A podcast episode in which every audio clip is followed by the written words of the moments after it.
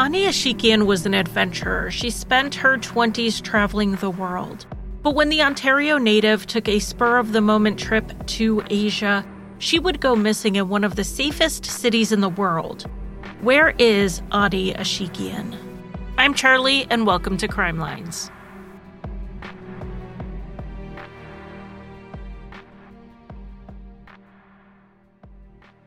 Welcome to day six of 12 Days of Crime Lines. We are halfway through. I want to thank Becky for sending this case suggestion over. This case starts in Toronto, Ontario. 30 year old Ani Ashikian worked as a paralegal and she was preparing for a huge move. She was uh, leaving Canada and she was going to Argentina for a new adventure. This was not something that is surprising for someone like Ani she traveled all over the world and she had a goal of visiting 30 countries before she ended her year of being 30. And her 31st birthday was coming up in January 2009. So she had a couple of trips in the fall of 2008 planned. One was a trip to Central America with her boyfriend, Wendell. Like most of Ani's international trips, this one had been planned well in advance and it was something she had been looking forward to for a while. But then, shortly before this trip, another opportunity came up. Two coworkers were traveling to Asia and invited Ani to come along. Unlike her usual planned trips, this one had a pretty quick turnaround, as in, Ani returned to Canada from Central America on October 19th, and then six days later, she was on a plane to Beijing with her friends. Ani's family was surprised she went on this trip since she had just gotten back from a trip and it seemed pretty impulsive for her. But like with all her other trips, Ani did stay in contact with everyone back home every few days while she was gone.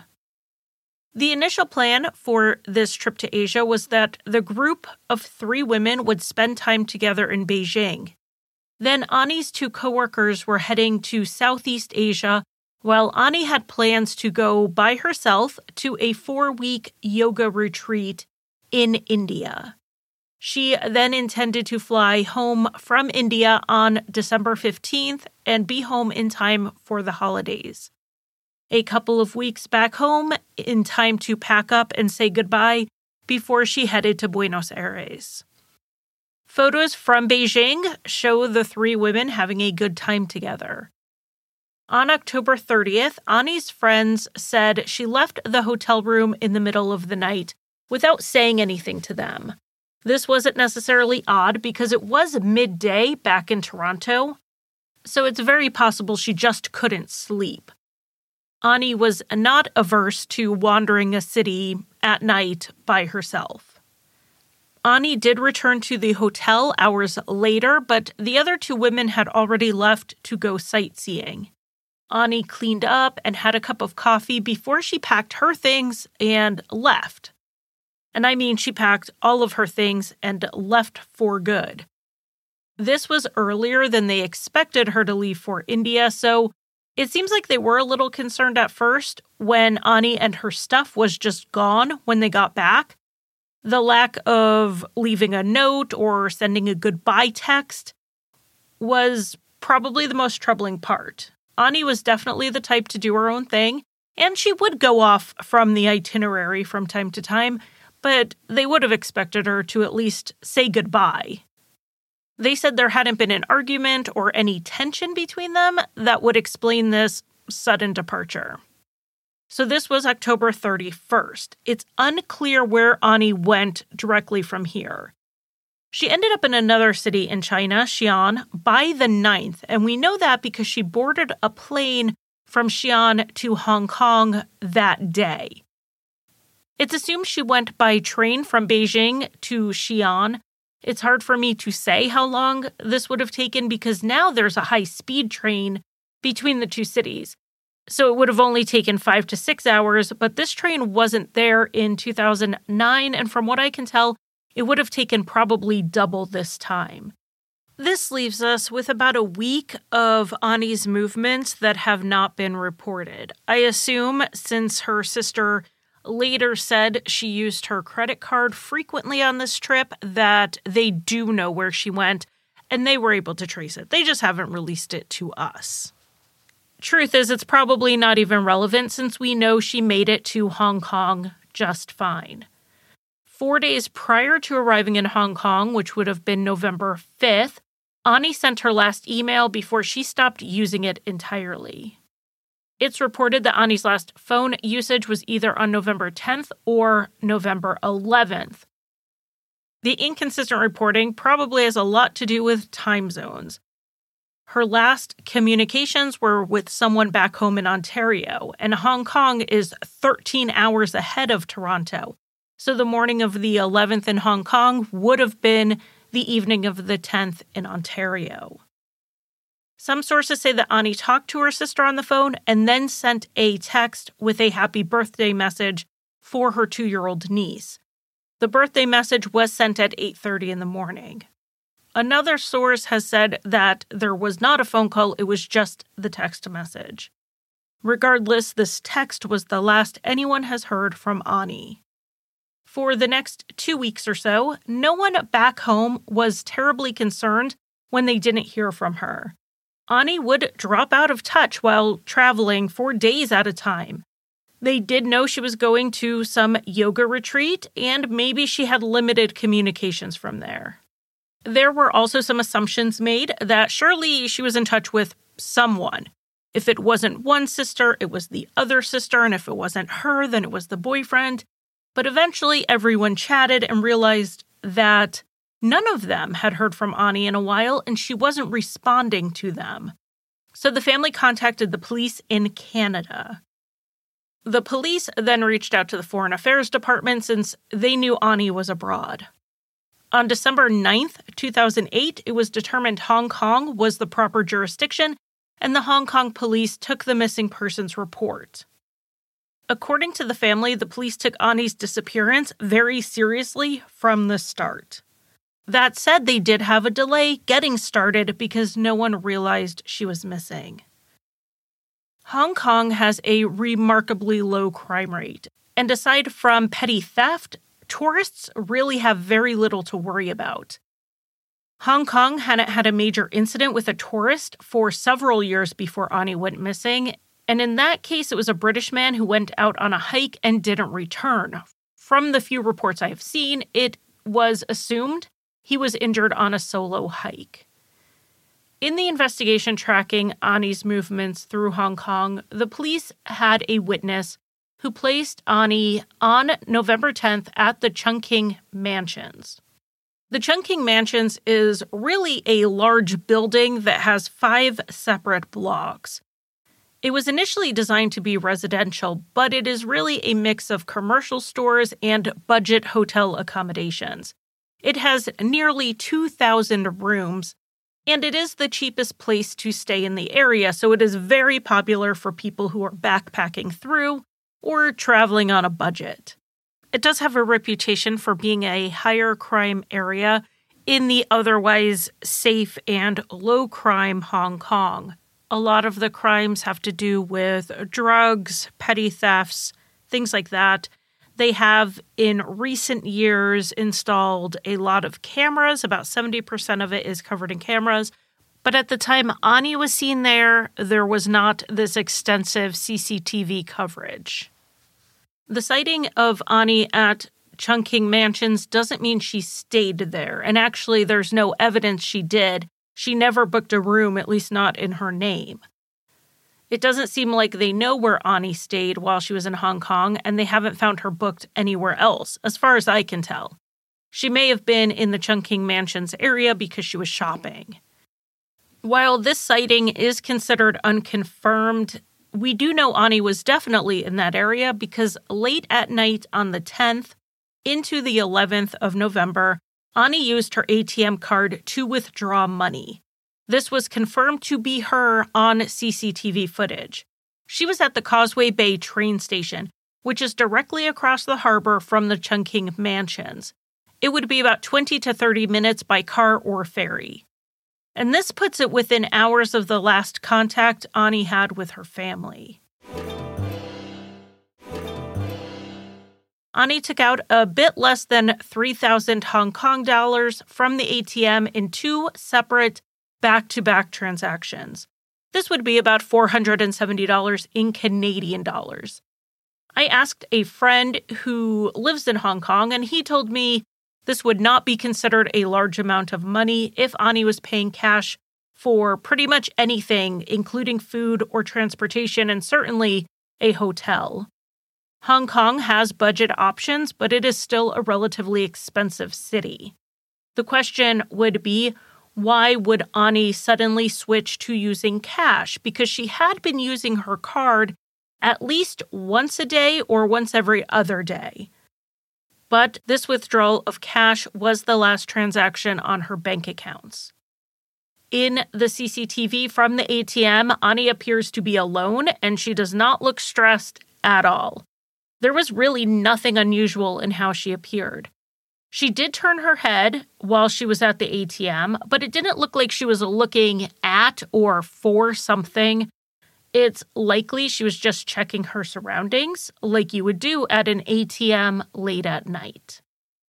It's not known where Ani traveled from there. She was at a train station, so it's possible she used the cash to get a train ticket.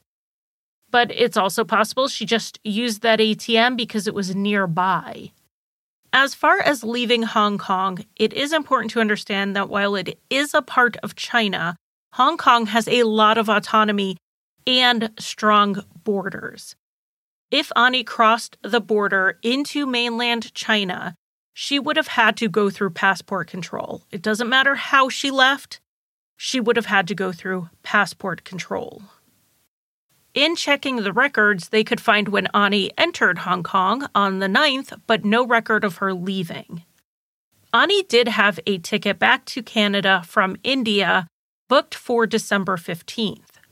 So the investigators and the family waited that day to see if Ani somehow avoided border control in Hong Kong and in India and showed up for that flight.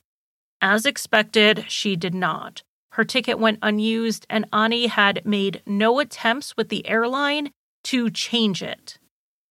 Around Christmas time, Ani's boyfriend Wendell traveled to Hong Kong to search for her and to talk to people to be on the ground aiding the search. There were a lot of local volunteers who searched the area where Ani was last seen. They helped distribute flyers and they were just there to help. Like I mentioned, Hong Kong is a safe city. A tourist going missing was alarming. And when they realized Ani's loved ones were across the world, they really wanted to help. A Facebook page was started, and a tip came in from a 19 year old student from the UK. He believed he saw Ani in Hong Kong on December 2nd. He was near the Causeway Bay station where Ani had last used the ATM three weeks before. He said a woman approached him and asked for directions to the IKEA store. He walked her around the corner to point out the directions, and then she left heading towards the IKEA. He said he didn't think anything of this until he saw the news about Ani being missing and he recognized her as the woman asking for directions. There was another sighting around Christmas time in that same basic area, but it is also considered unconfirmed, just like the IKEA sighting, just like the Chungking Mansion sighting. Part of the reason it is hard to put too much stock into eyewitness sightings is because we do have a New Year's Eve sighting that we know wasn't Ani. Someone called in to say he saw a Canadian woman the previous day. She was playing her guitar and trying to get money to pay for a visa to mainland China. He said he thought she said her name was Ani. So the volunteers raced out to that area where he said he saw the woman and looked for her. They searched and they asked around, and they eventually found the woman that tipster had seen, and it was not Ani. This was another Canadian woman, and her name was Emily, not Ani. The man must have misunderstood what she said. It's possible the other people who thought they saw Ani had actually seen maybe Emily or maybe someone else who looked like her. Ani was of Armenian and Lebanese descent, and some people suspect she would have appeared South Asian to many in Hong Kong, like thousands and thousands of other people. She wouldn't have necessarily stood out. Wendell had to return to Canada having not found Ani. Ani's sister went to Hong Kong in January 2009 and again in May 2009 to search. Around this time, author Michael Connelly realized he was actually in Hong Kong at the Chungking Mansions within 48 hours of Ani's last ATM withdrawal. He was there researching for a book, and it was when he got home and was doing more online research that he found Ani's case on the internet, and he realized there was a possible overlap in his visit. Because he was there on a research trip, for writing a book, he took a lot of photographs and even video on this trip.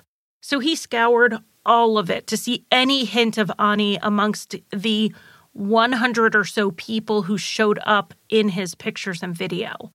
He didn't find anything, but this overlap did help get more media attention on this case.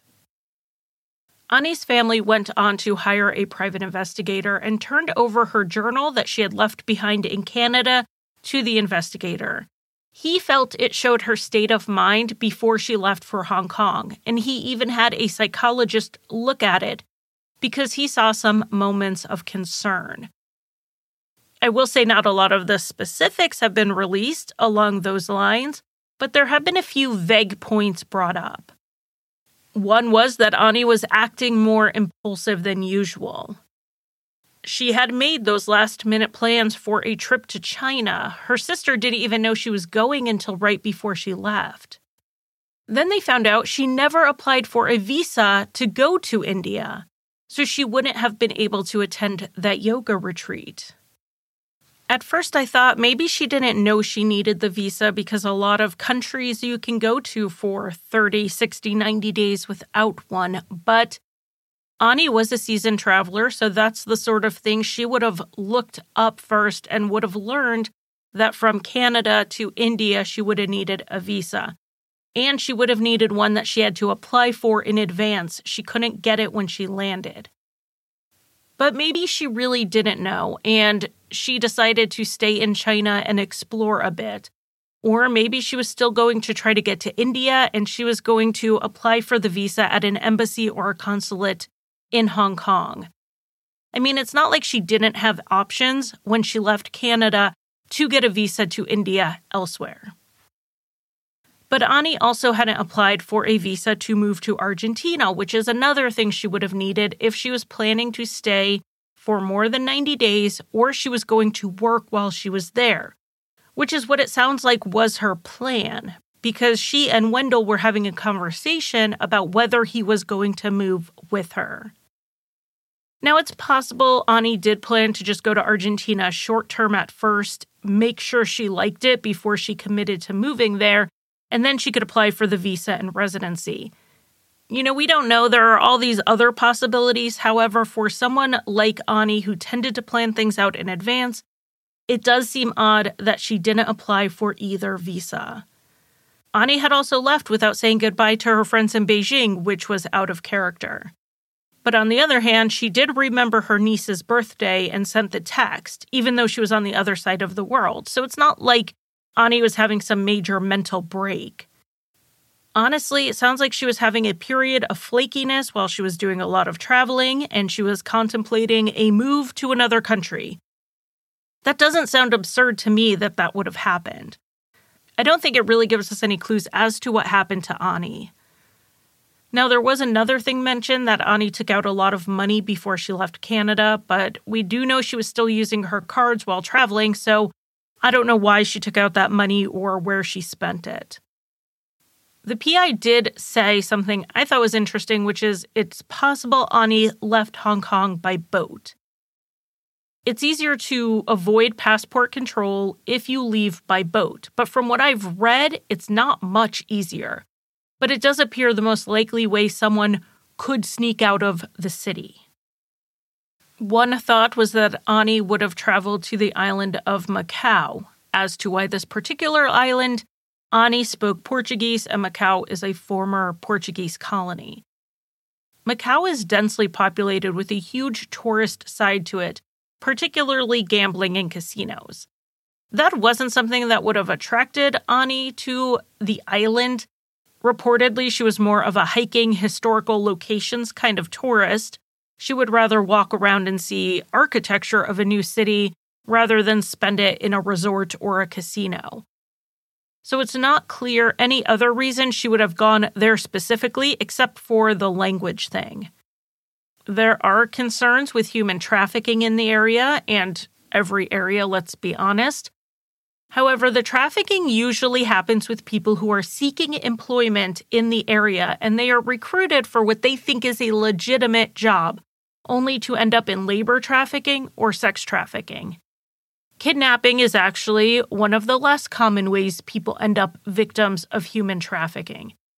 People are more often lured into it, and I don't see the hook they would have used to get Ani to go with them. I'm not saying that's not what happened here. When a case is unsolved for as long as this one has been 13 long years it is important to keep an open mind to all possibilities. I do, however, think that the answer, because of the strong borders of Hong Kong, very likely lies in the city. Ani Ashikian would be almost 44 years old today. She is 5 foot 4, and at the time of her disappearance, she weighed 120 pounds with an athletic build. She has brown hair and brown eyes. If you have any information, please call the Regional Missing Persons Unit of Hong Kong Island at 852 3660 1040. This number will be in the show notes.